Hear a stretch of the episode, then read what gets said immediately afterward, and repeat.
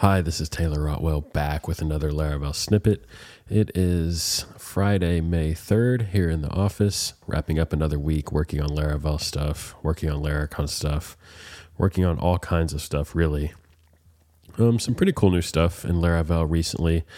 Um, the at error directive was added to Blade, which basically you say like at error and then the attribute name you pass it the attribute name, and then if there is an error in the validation error bag for that attribute, um, it sort of goes into a block. So it's it's at error and at end error sort of are the um, start and end of the block, and then within there you can just echo out message as a variable.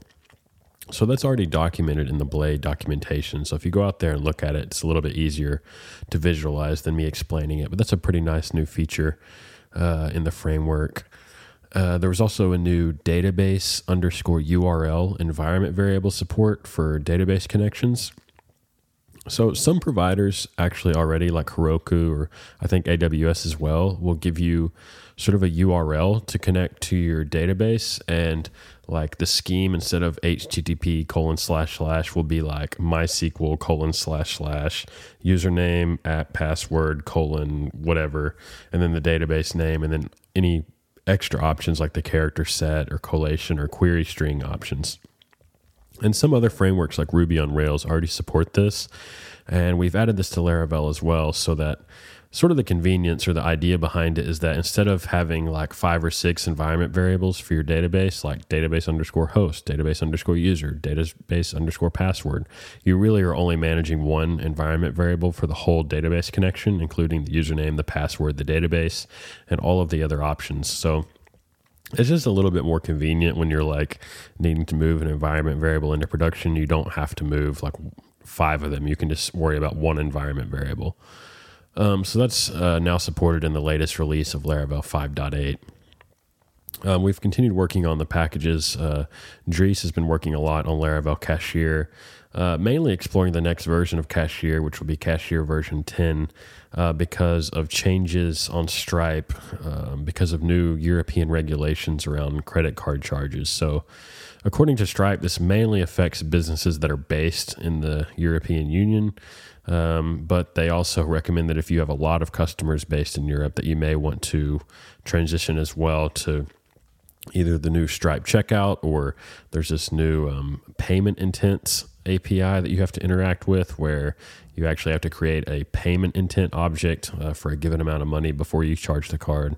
The whole flow is a little bit more complicated actually um, than it has been in the past, and you now have to rely strictly on webhooks to know if a charge was successful or not. Um, so the whole thing's actually kind of a headache, to be honest. Um, but Dries is trying to work with that and get that ready for Cashier 10 because the new regulation goes into effect in September.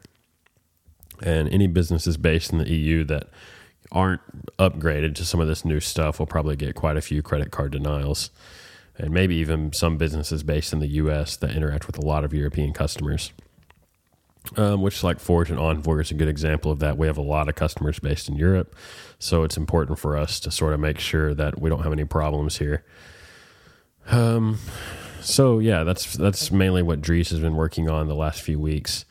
Uh, Mohammed has been handling the typical Forge and Envoy support and bug fixes.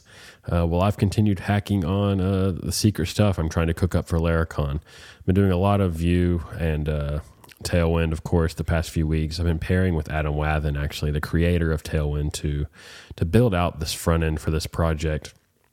And it's been a pretty uh, cool learning experience, actually. I can totally see the benefit of utility first CSS. Like, he and I actually had to go back and pair on um, a, a project we had done that didn't use utility CSS and was just sort of this nested CSS, kind of traditional CSS structure and it was just such a nightmare compared to doing anything with Tailwind, where we can just edit the markup directly and see the changes. Uh, we had to deal with like nested selectors and all kinds of crazy stuff. Um, that actually is just kind of normal CSS in years past, I guess. But now, after working with Tailwind for a few weeks or really almost a month now, um, every day for hours a day, um, it feels a lot nicer to just use utility for CSS. We've actually only written maybe like 100 lines of custom CSS. A lot of that was for various transitions we had to write. Um, Uh, we've extracted a few button classes, but really that's about it. Uh, very little custom CSS in the whole project, uh, which is really cool. We also have been, you know, wrestling with various um, uh, JavaScript things. Uh, we haven't had too many problems actually. This whole project is built as a Vue SPA using Vue and Vue Router.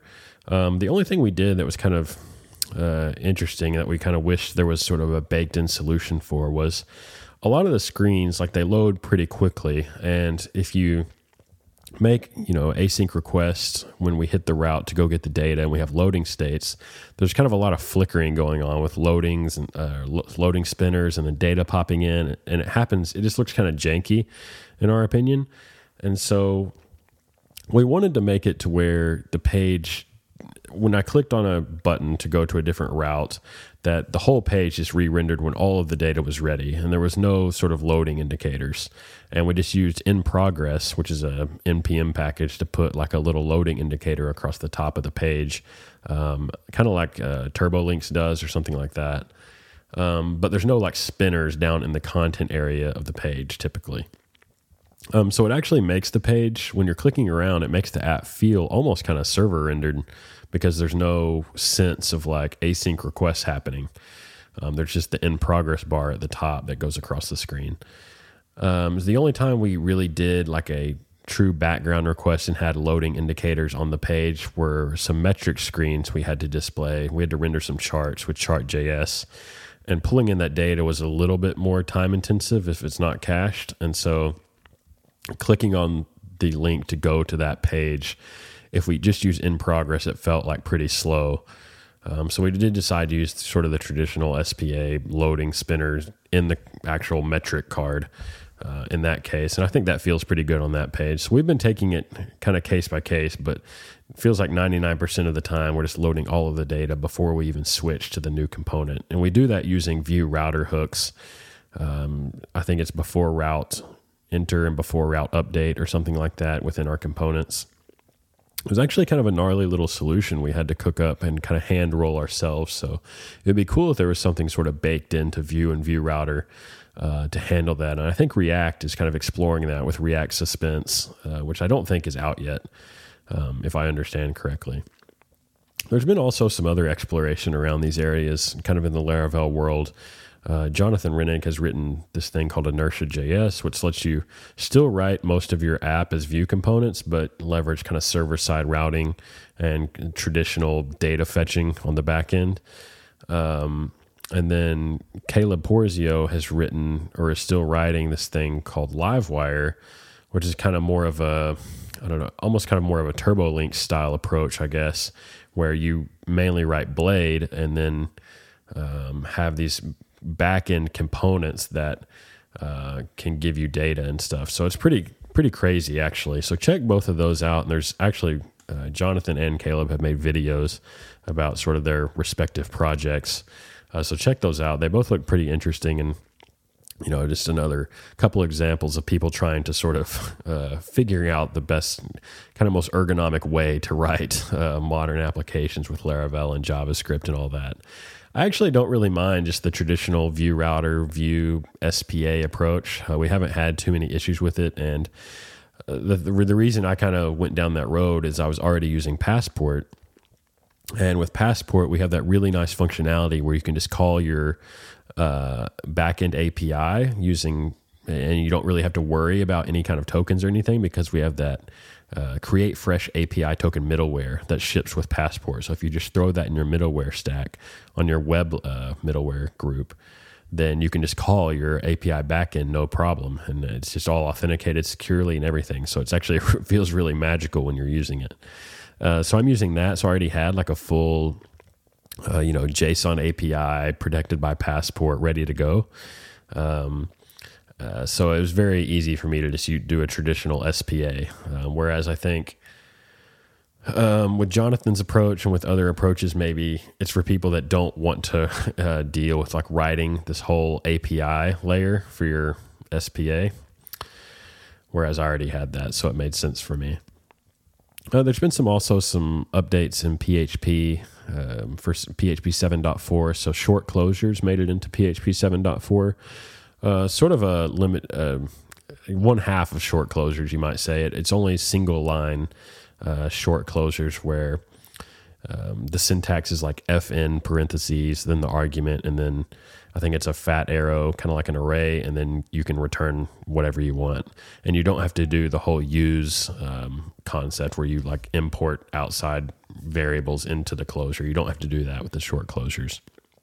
So that's pretty cool, actually. Um, be really useful for simple things like array map and array filter, where you just want to do like a simple conditional or a simple return, and you can just make it a one liner now. Quite a bit easier with the short closures. There was also like a lot of debate in uh, the PHP internals mailing list recently because of a P or an RFC that came in to disable short tags, which I don't really ever use, but is a feature of PHP.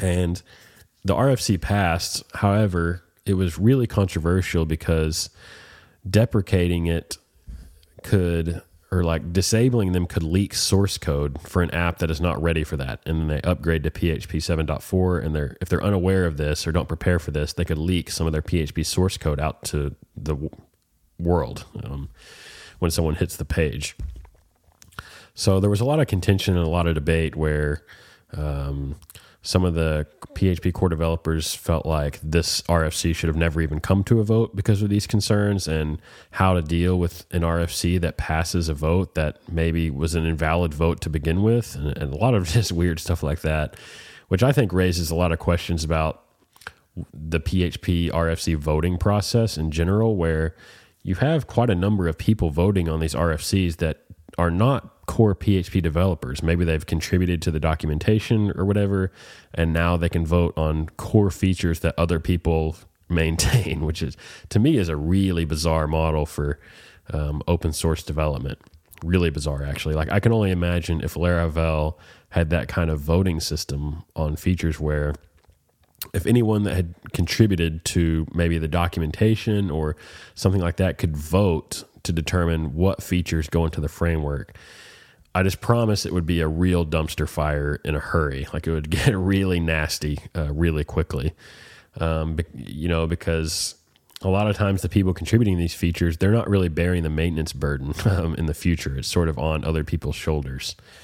Um, so yeah, uh, kind of interesting. And I think PHP should really change how they manage these RFCs and how they vote on them. It's just not really, I don't think, a good idea to let people that aren't maintainers of the framework vote uh, on framework feature or on language features. Anyway, uh, pretty crazy. Um, I'll be interested to see how that turns out.